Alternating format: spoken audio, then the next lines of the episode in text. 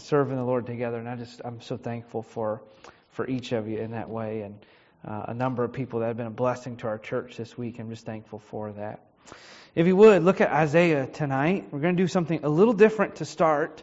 I'm going to give you a few minutes here at the beginning rather than breaking part at the end. You have your lesson sheet there. There's some space at the bottom and out to the side. You can jot down some personal notes or as the Lord kind of point some things out to you. This is very simply, pretty much just a simple outline of the rest of the passage that we began this morning. And for the last few weeks, we've been covering some different questions and a number of different things. And before that, we went through our our um, exchange gospel Bible study and encouraging you to study God's Word with others and to bring people to Christ in that way. And I hope that you're doing that. I know of a couple people that have already begun to uh, study that with others, particularly with uh, one that's studying with somebody that they work with, and another with some family members, and another with a friend, and, and studying through those things and trying to point people to the gospel. And so I hope that you're continuing to do that. Uh, but over the next few weeks, we're kind of going to extend this study. We have this Sunday, next Sunday, and then the final Sunday is Christmas morning. And uh, we're looking at these ideas, these words for people that are waiting. And I hope that we emphasize it in the right way, that we are waiting for the return of Jesus, just as real as his first coming. And in a way, as sudden as it was, that he sort of burst onto the scene, but yet as a baby. And so he went sort of unknown for quite a while, other than to a select few people that knew who he was, even as a young infant and as a child.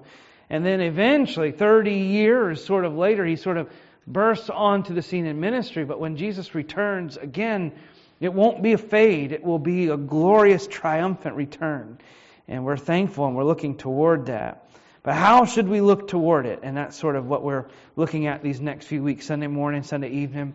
Even this Wednesday night, as we finish Habakkuk, is sort of uh, kind of going to carry in through some of the study and tie in. And so I want to look at this tonight. It's extension of this morning rather than try to tackle the whole chapter all in one. This morning's word or thought was comfort. And tonight we're looking at this thought of being renewed or finding renewal. Because the truth is, and those two things sort of tie together, don't they? When you think of comfort, and we kind of picture the uh, um, the physical aspect of comfort, maybe uh, relaxing at home, laying in bed, uh, going on vacation, the holidays. Some parts of that are stressful, but there's a, a different element to it. You seek sort of your own comfort a little bit more during those days than you would a, a normal workday or during a normal week. and we seek that comfort. And we find sometimes that the result of it is that it renews us. And that we find comfort in uh, physical things. It can physically renew us. Well, the same is true with what God presents in His Word in Isaiah 40, that He offers comfort. And that ultimately, when we find comfort in the right place, that it brings into our life renewal. Uh, renewal and being renewed by the proper and the right things. And so tonight, I think it'll take us just a few minutes, but if you would, look down at verse number 12. And what I would like for us to do, if you're sitting near somebody, that's great. Just do it with the person sitting near you. If there's somebody else near you that uh, doesn't have somebody they're sitting by, then slide over and and sit with them. And I'd like to, to read this out loud together uh, as groups for a few minutes. Isaiah 40, verse 12 down through verse 31. That means that there's 20 verses, and so you can split them up and do five. If there's two of you, you can just rotate five, five, five all the way through. Uh, if there's a couple of you, you can do 10 or however you want to break that up. I want you to read those things together and then take a couple minutes if you're fast readers and you finish everybody else. Jot down a few things that you note about the greatness or the goodness of God or whatever stands out to you about this particular passage. You could discuss that there for a moment. But we'll take just three or four minutes, and whoever you're sitting with, or you slide across and sit with somebody else, and uh, uh, introduce yourself if you don't know them, and sit for a moment and uh, read this out loud. Verse 12 down through verse number 31. And uh, when we finish reading that, we'll come back tonight and we'll study that together. Okay? So do that now, and uh, then in a couple minutes we'll come back and uh, look through this passage as a whole. All right, I think we basically sounds like made our way through most of it. You've been able to read through the passage together, and hopefully that's helpful. We'll spend a little bit of time in prayer tonight at the end, so hopefully you like whoever you were sitting by, and because uh, you'll read the Bible tonight and pray with them in just a few moments. So I want you to take, if you would, your lesson sheet there tonight, and uh, just this is just sort of a guide, a skeleton structure to the chapter. There's nothing novel or amazingly transformative necessarily about the outline in particular, but it just guides us through the passage. Isaiah is a big book, one of the longest books in all of Scripture. And uh, as I mentioned this morning, we're coming to a pivot point in the book itself. And as I was studying this week, I came across somebody who mentioned, and they kind of illustrated it this way. It was actually kind of a jarring illustration to begin. And uh, they said, imagine, if you would, for a moment, and, and, most of the people in the room can remember uh, 9 11. Most of us can remember where we were, what we were doing. I was in the uh, ninth grade, I believe it was, eighth or ninth grade, and I was down in my uh, class, and I got called to the office all of a sudden, which was not usually a great thing at that stage in my life, but I got called to the office and my dad was on the other side of the phone. This was before a whole lot of internet. When I tell my kids this or teenagers this, that kind of thing, they look at me like I have three heads. And um, I said, "Oh my goodness, I feel I'm feeling old." But they called me, and Dad Dad was listening to the radio. He was on the way back from a a meeting or a, a funeral or some something with ministry stuff. I don't remember exactly what it was. Well, he had a cell phone, so I'm not that old. Uh, but he had a cell phone, and he called. And uh, as he called, he said, "I need you to do me a favor. I need you to go in my office." And his office was back in the back of the elementary. He said, "Go up, get a key from mom. Go in my office."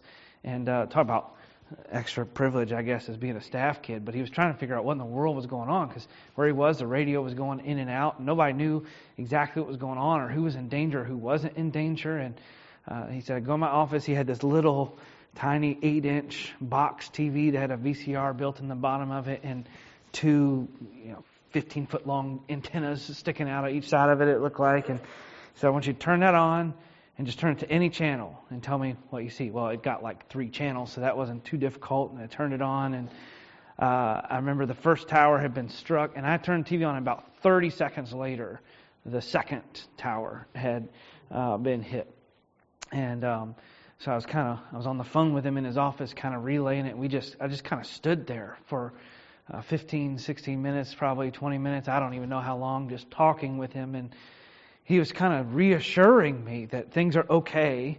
Uh, he was trying to figure out what was going on, and was somebody in danger. He was a little further away than normal for that time in the morning, and we were talking back and forth. And he was trying, once once he kind of realized what was going on, he was trying to calm me and and at the same time we were talking back and forth. I'll never forget that conversation, and there was some comfort in it, and, and but also some nervousness. And he was trying to kind of renew me. I'm a young young guy at that point, back and forth. I remember finally we, we prayed on the phone uh, when we when we finished the conversation. We prayed. He said, "I'm gonna be back soon, and uh, when I get back, I'll come check on you." And um, so I went back to class. I remember telling my classmates in a break kind of what had happened, and they laughed at me. They thought I was lying. I was, you know, known for being joking around sometimes about things. I'm like, what do you think of me? Do you think I would joke about something like this? And we talked back and forth. And I remember in those days the uncertainty of not knowing what was coming next.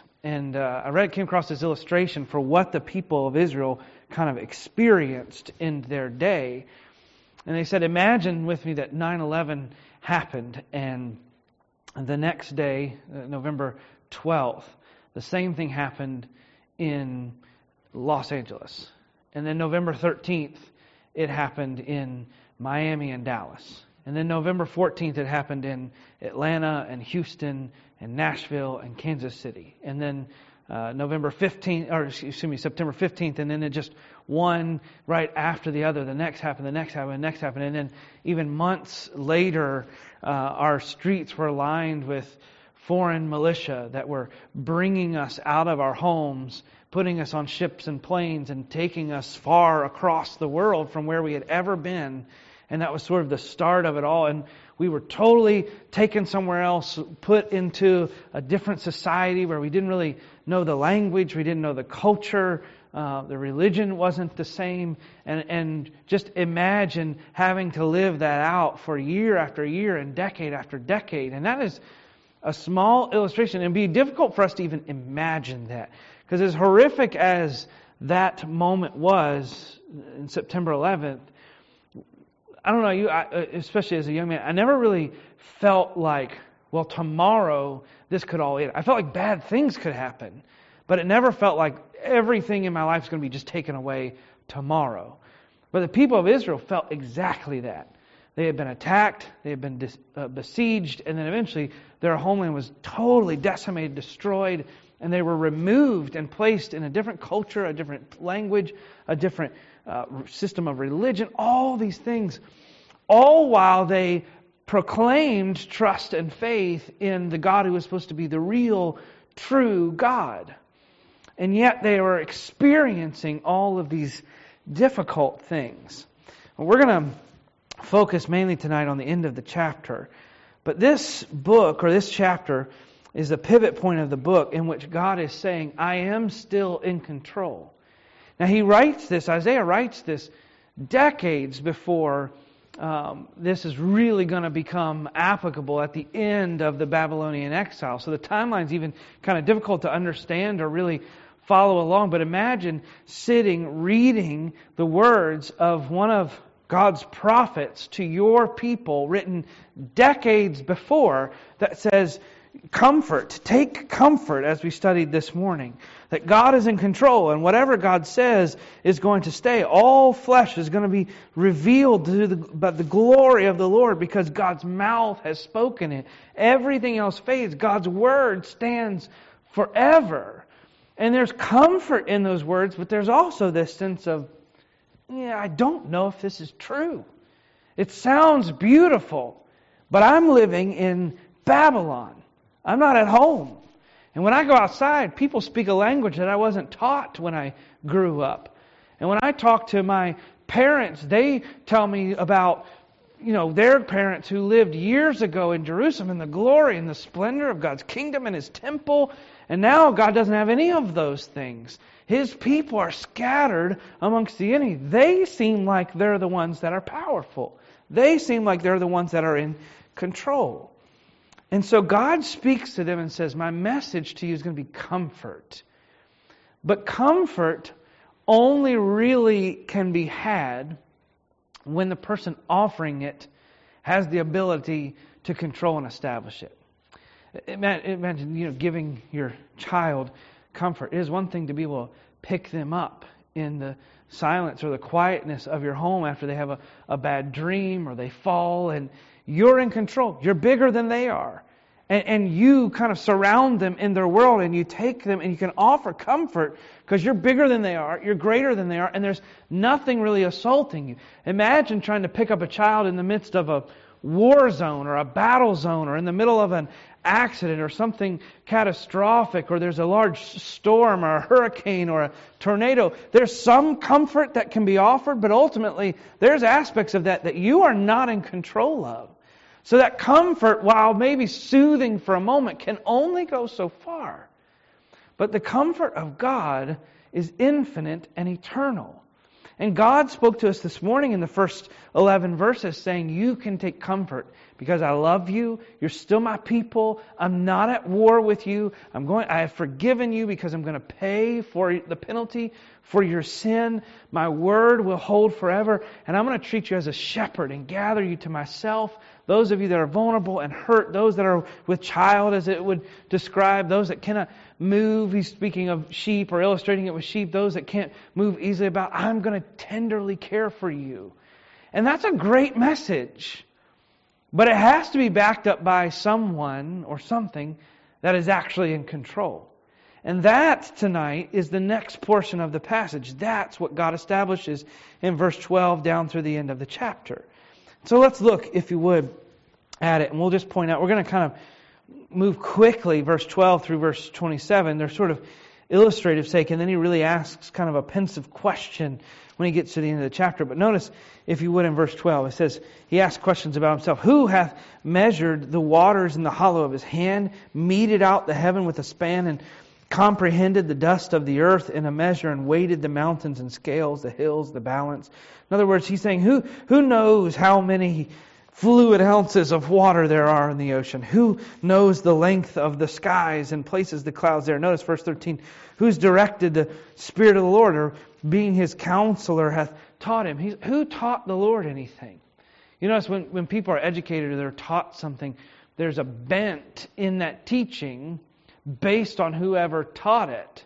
And so, depending on who's teaching you, think about the easily fashioned mind of a little child. The wrong person gets a hold of the mind of a child with good intention by the child, they can be completely misinformed and be completely wrong on any number of things because they've been taught in an incorrect way. But the question here is impactful. It says, who, who taught God anything? Who incorrectly influenced him? Who could possibly point him the wrong direction? No one, because God is the source and infinite of all knowledge. He's the one that is all wise, all knowing. He doesn't take counsel in anyone, verse 14.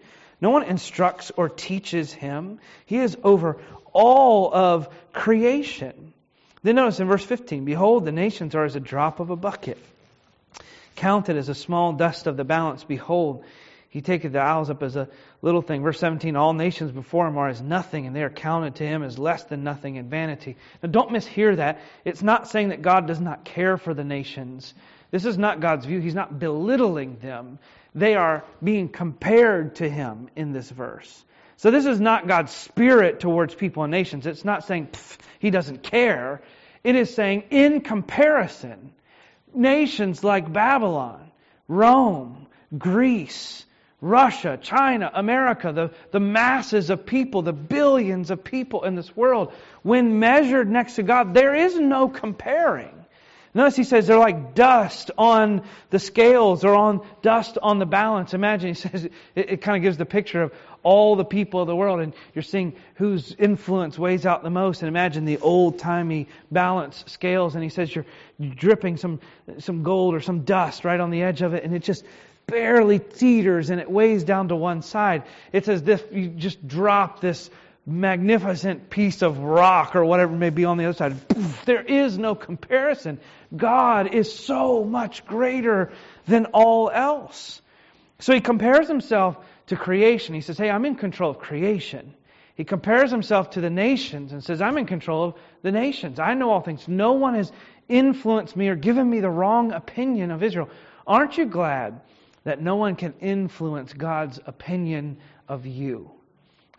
I, am glad because I, I know that if somebody was able to get a hold of God's ear about me, it might be my wife or kids at time, and they were able to really convince the Lord what they think of me at different points in life, or you, or whoever it may be. I am glad that God's opinion of me is not based on the worst of me that other men know. He already knows the worst of me. And yet he thinks on me and loves me and cares for me. Notice verse 18. Notice this question. To whom then will you liken God? Or, and likewise, uh, will you compare unto him? The workman melteth a graven image, goldsmith spreadeth it over with gold and casteth silver chains. He that is so impoverished that he hath no uh, hath no oblation chooseth a tree that he will that will not rot. He seeketh unto him a cunning workman to prepare a graven image that shall not be moved. Have you not known? Have you not heard? Hath it not been told you from the beginning? Have you not understood from the foundations of the earth? It is he that sitteth upon the circle of the earth, and the inhabitants thereof are as grasshoppers, that stretcheth out the heavens as a curtain and spreadeth them out as a tent to dwell in, that bring the princes of uh, bring the princes to nothing. He maketh the judges of all the earth as vanity. Yea, they shall not be planted. Yea, they shall not be they shall not be sown. Yea, their stock shall not take root in the earth. And he shall blow upon them, and they shall wither. And the whirlwind shall take them away as stubble. He says, There is no one else that compares to God. And so there is no one else. God alone is in control. And so look at the beauty of this passage as it's a prophecy looking forward to the Messiah, but ultimately the correction of the earth through Jesus. And he says, take comfort in this because, and you can take real comfort because God is in control of all creation. He's in control of all nations and people. Now imagine, he, he's comparing these people that are living there in Babylon. They come out and they see this humongous spire that Nebuchadnezzar has built to himself, this massive gold thing. And they think, we're never getting out of here. I don't care what Isaiah said. Isaiah didn't see the walls of Babylon that are 33 feet thick in some places. They're impenetrable. No one can conquer. We're never escaping. Look, he's got a furnace that he can destroy his enemies in. He has made rules that everyone has to bow down whenever they hear music, and whenever he fancies, they have to do whatever he says. He has a statue built to himself, and God says, just think about it for a moment. They're able to take wood that can't live or breathe, and they're able to take stone and they cover it with something shiny, and that's the extent of their God's power and control. He says, I, on the other hand, am over all things. And he kind of flips Israel's view on its head. He says, You see everything that is big and shiny, and you think, My God has no control here. And he says, Actually, I'm just asking you to look at it again. Those things have no eternal control of anything in this world. And then he finishes, he says, God is in control. And so our focus, verses 25 and 26, should be on him. To whom then will you liken me, or shall I be equal? saith the Holy One. Lift up your eyes on him, and behold, who hath created these things, that bringeth out their hosts by number. He calleth them all by names, by the greatness of his might, for he is strong in power, not one faileth. He says, Look around you at everything that's there. God created it all. He is over all people and all things. And he's comforting Israel, saying, Look, you feel like you have been locked away and that the world has forgotten about you. And think about it, even in the world in that day, the communication, there was a, really an inability to be able to communicate quickly. And depending on who was in control of certain things, there'd be inability to communicate at all. And he's saying, around Israel could be thinking, we are the, uh, just the smallest, little, most insignificant meaningless little nation that has now been swallowed up by this great nation and nobody else in the world really knows that we're even here and what's going on. We've been absorbed by all of this. God says, Look around. I created it all. I'm in control. And in the moment of their darkness and their desperation, and when they look around at the world around them and think, there's, there's, there's no way. There's no way this is ever going to be overcome. God steps into the world and says, Actually, I am over it already. I want you to notice, if you would, the kind of the last thing is what we're going to focus on these last few verses. That God reminds himself, or reminds us of a truth that we must all learn and lean into about himself and about ourselves. What does he teach us about himself? He kind of reiterates. But he begins this with a question. God's message, it says, we put it there in your notes, is this to the worn out, to the jaded, and to the discouraged. And that's exactly what God's people would have been at that moment, at that time. We have been laboring for decades.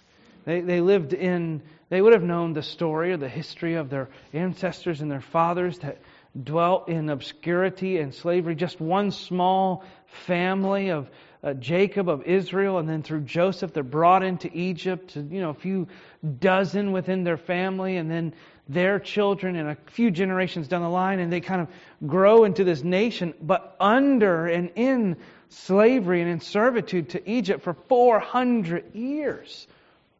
And these people are looking back, thinking, "We've only made it 70 years into this. This is going to." They're going to be jaded to God's will and what is around them. They're going to be discouraged by what's going on that they can see in their lives. And notice what God does. He presents a problem, verse 27, by asking a question. He says, Why sayest thou, O Jacob, and speakest, O Israel? Where it says, sayest and speakest, the term there in the ending, it's, it's a tense that means cont- it's a continuous tense. It might even be said this way Why do you keep saying, why are you continually speaking? And what do they keep saying?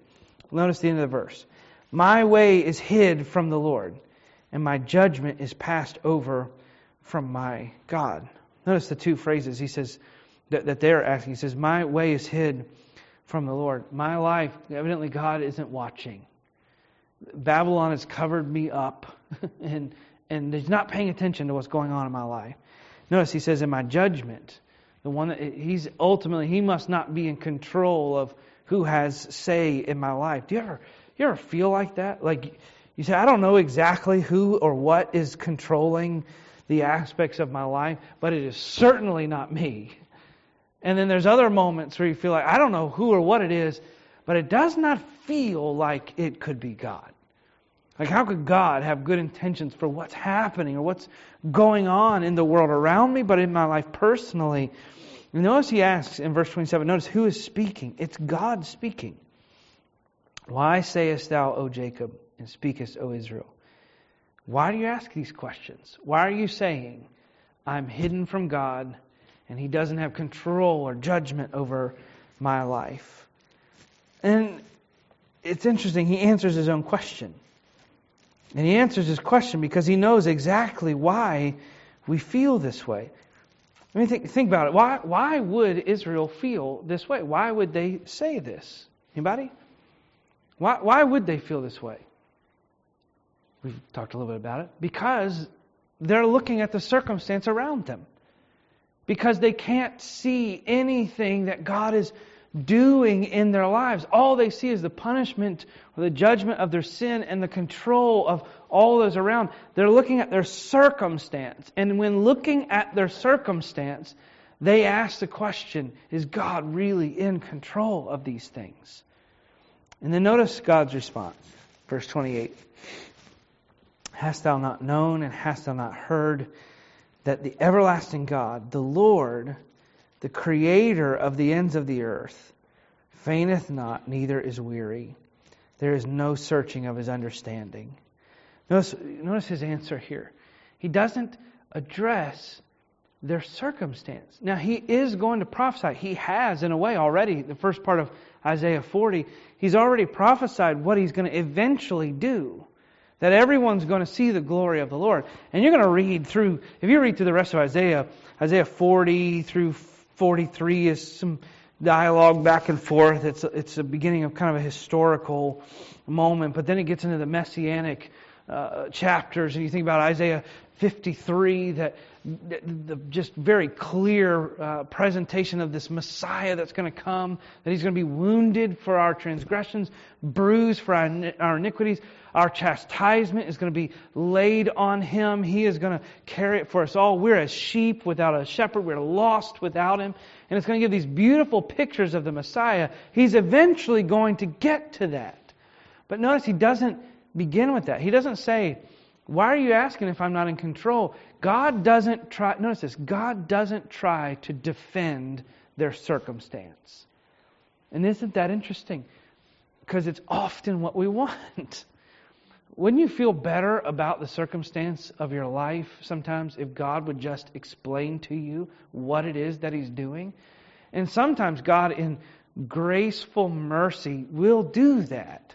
Sometimes He'll make it very clear to us this is exactly what I'm doing, and this is exactly why I'm doing it. But quite often we have what we have in Isaiah 40, where he says, Why are you asking if I'm in control of your life? And then he goes on, and he, he does not defend the circumstance that he's placed them in, and he does not defend how he has acted toward them or what he has allowed to come into their life. It doesn't mean that he doesn't care, but he is God, and he is over all. And his answer to them is not, well, sorry, I didn't give you enough explanation. He had given them plenty of explanation. You're going into captivity, Isaiah 1 through verse Isaiah chapter 1 through chapter 39. You're going into captivity and here is why. He'd given them plenty of warning. But when they actually faced the deep and dark circumstance of life, God was not required to explain every detail, to defend himself, or to apologize to them. It wasn't required because He is God. And notice what his explanation is. He doesn't speak in verse 28 about their circumstance. he speaks about his character. And notice what it says through the verse, and you see the three, uh, four things there that he teaches about himself. He says, I am your creator. Hast thou not heard that the everlasting God, the Lord, the creator of the ends of the earth, from beginning to end, Alpha, Omega, creator of all things. He is the creator. Then notice the next phrase He fainteth not, neither is weary. He doesn't get tired. He doesn't get weary. He doesn't lose his grip. Have you ever done something that, you know, you're unusual? My, my brother is, uh, my youngest brother, if you know him, John, he is, he's been an athlete all of his life. He's been in, in and out of the, military and, and private contracting and different things. In the last few years, he's worked in in uh, kind of trucking and in logistics industry and a number of things, but he's still a fairly fit guy. He's in shape and you know different things, and he is he's going to um, he's moving to Florida tomorrow morning. He's at a job opportunity. They're moving down uh, to the Jacksonville area, and so he came by this afternoon, and we were talking. See him, was asking how he's doing. He's like, I got up this morning. He's like, and I was so sore. He's like, I gotta have to rest just to be able to drive to Florida tomorrow. And I'm looking at him, and he's like, you know, the rippling example of masculine physique. I mean, he just is. It just seems like he doesn't even have to work for it. But he, I, I mean, I, he does.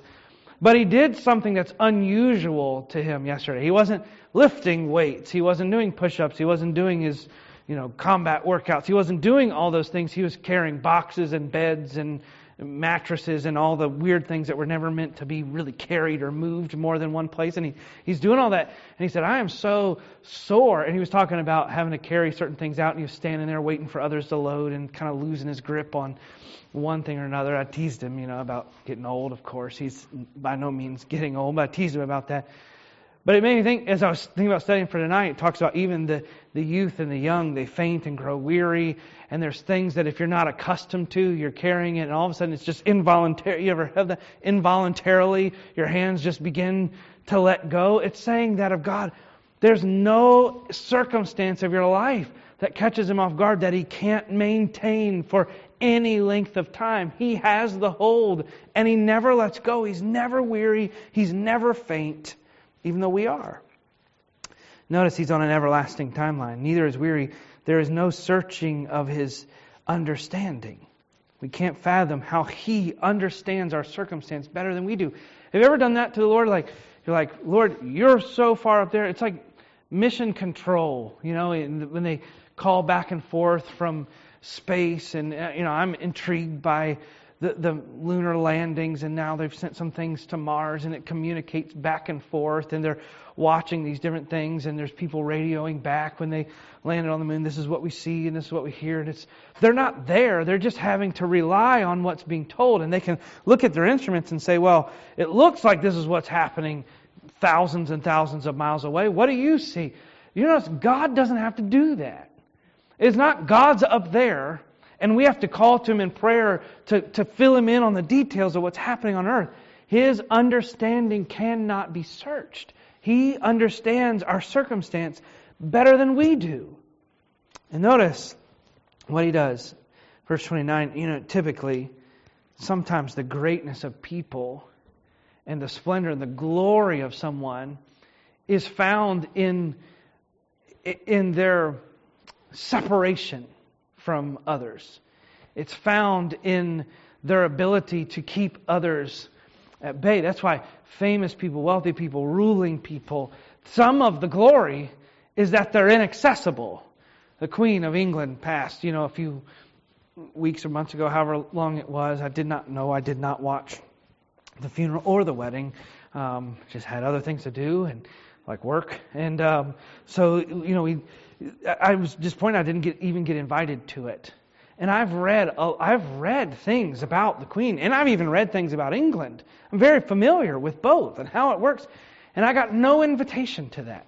And neither did any of you. In fact, very few people actually did, from what I hear.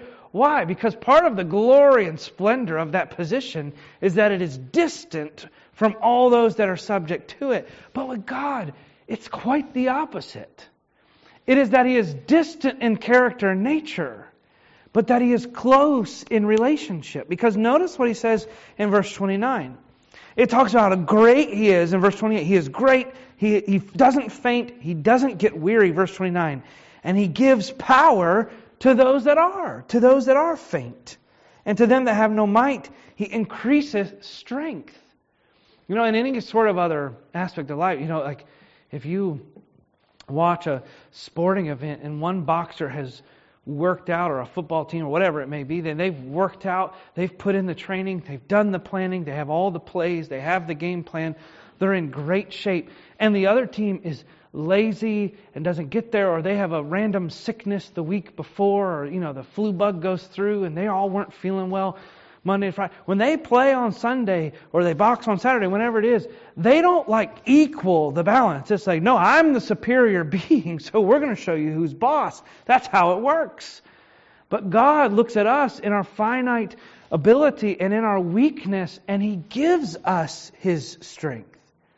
Because He calls us to Himself. Notice verse 30 even the youths shall faint and be weary and the young men shall, re, sh- young men shall utterly fall. And then notice verse 31 as we finish that he gives strength. And how does he renew us in his hope? Notice verse 31 But they that wait upon the Lord shall renew their strength. They shall mount up with wings as eagles.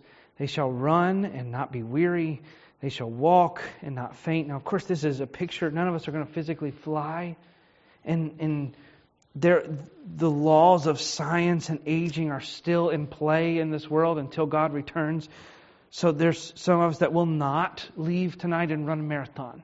Like you're not going to be able to toss your keys in your car and jog home. Most of us are not going to be able to do that this evening. It's not just about physical. In fact, he addresses that in verse 30. He says, even young people, even the young men, they faint and fall. But notice, notice who it is that gets strength. The, the qualifier of those that get strength are those that wait on the Lord. The word wait there is the same as we talked about in Habakkuk a couple, the last couple weeks, where it says wait for it. And he doesn't just mean like tap your watch and sit like you're in the waiting room of the doctor. He means long for it, like a child on Christmas morning. Want it, desire it. He says, those that wait and long for and desire the Lord will receive his strength. They will mount up and be able to fly. They run without weariness. Bodies may get tired, but He lifts their soul and spirit and mind. They walk continually for the Lord, but they don't faint. Why? Because the Lord does not forsake His own. Rest of the book of Isaiah, it does talk about a coming Messiah. It does talk about the glories of Christ when He comes. But it begins in chapter 40, in which he offers comfort to those that are hurting and those that are weak and those that are vulnerable and those that are in darkness and their circumstance is a struggle. But he offers comfort, but then he also offers renewal. The, the comfort of God is not always a blanket that tucks us in, but rather sometimes it's a coat and a jacket to help us go out in the cold and continue to serve. Sometimes it's a nap, it's renewed from a, a, meal, it's nourishment that He gives us through Himself spiritually so that we can rise and walk and live for Him while we wait for His ultimate correcting of all things. And so God's comfort is not that He places us in circumstances of ease, but rather that He guides and walks with us through moments of difficulty. Because the people that read Isaiah first, we're 70 years out from the physical fulfillment of this promise. The people that read it, even in that moment, they returned, some of them, but it was years before the temple was rebuilt. 70 more years before many of those others returned. 70 years after that until the walls were totally rebuilt. People inhabited Israel before Jerusalem was ever inhabited again. And years and years later, 400 years later, before the fulfillment of Jesus Christ came to offer this true final hope of salvation. And so it's not always a removal from difficulty, but it is strength that He gives. And aren't you glad tonight that you can find renewal not just in the issues and circumstance of life, but renewal is found in the character and nature of your God. And how do you access that? By active relationship with Him. You don't have to wait for God to dump some physical blessing in your lap. Even in a moment of weakness or trial or struggle, God renews, but He renews with Himself.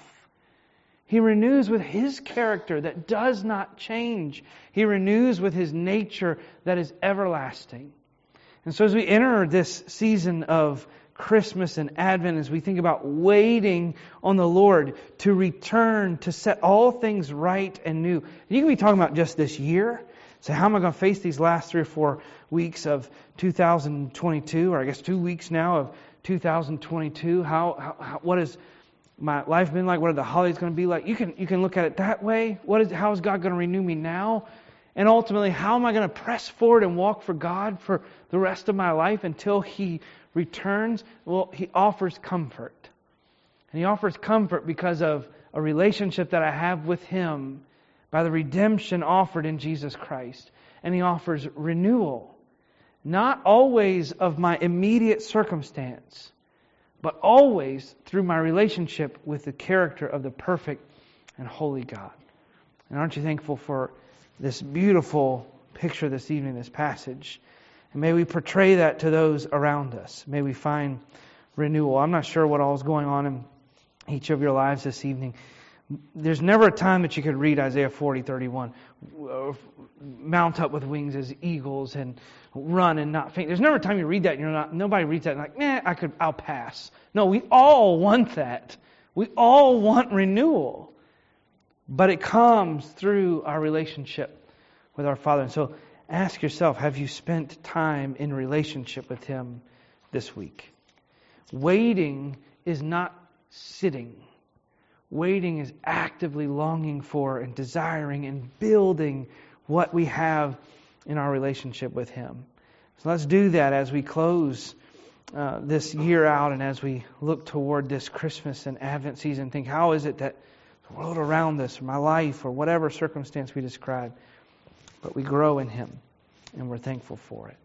Let's be closed in prayer tonight and uh, thank the Lord for His mercy and His hope. A, short Bible study tonight, and next week we'll have um, the, the music, mainly music next week, and ministering to us in song, the joy of uh, those Christmas messages that we'll hear in, in song. Bring somebody with you next week. And I know a number of our church family has prepared and, and gotten ready to minister in that way. At the end, we'll have a just a short word from God's uh, from Scripture, and uh, then coming up after that. That that uh, Christmas candlelight service, if you would be be preparing your own heart for that. It'll be a salvation based theme, but for those of us that are Christians, a reminder of what we have in salvation. For those that are lost, it's a picture of the light that we find. It's going to be from John chapter 1. Read over that the next few weeks and bring somebody with you. Is that God promises us to give us His light through Jesus Christ. And so be praying for our church that each of these things will take hold and that God will use them and um, we'll grow together in Him. Let's be dismissed in prayer tonight. Father, we are grateful for you. And um, help us not to lose sight of your greatest gift and treasure that you offer us is not relief from burden, um, but it is strength to uh, give it to you, to be carried together, to be yoked together with the God of the universe. And may we see that and find it. There's some of us this evening that need to be renewed in our spiritual lives. And that first comes from a reminder of who you are, that you are in control of all things, that there is nothing that compares to you, and that your ways are beyond understanding, and that ultimately we find our rest and comfort in you and who you are. And we praise you for this. Minister to those that need it this week in ways that we cannot, and help us as a church family to do our best to share the love and character of Christ with those around us and uh, our families and friends during this next few weeks as we celebrate um, your coming and our waiting on you again. And we pray this in Jesus' name. Amen. You are dismissed.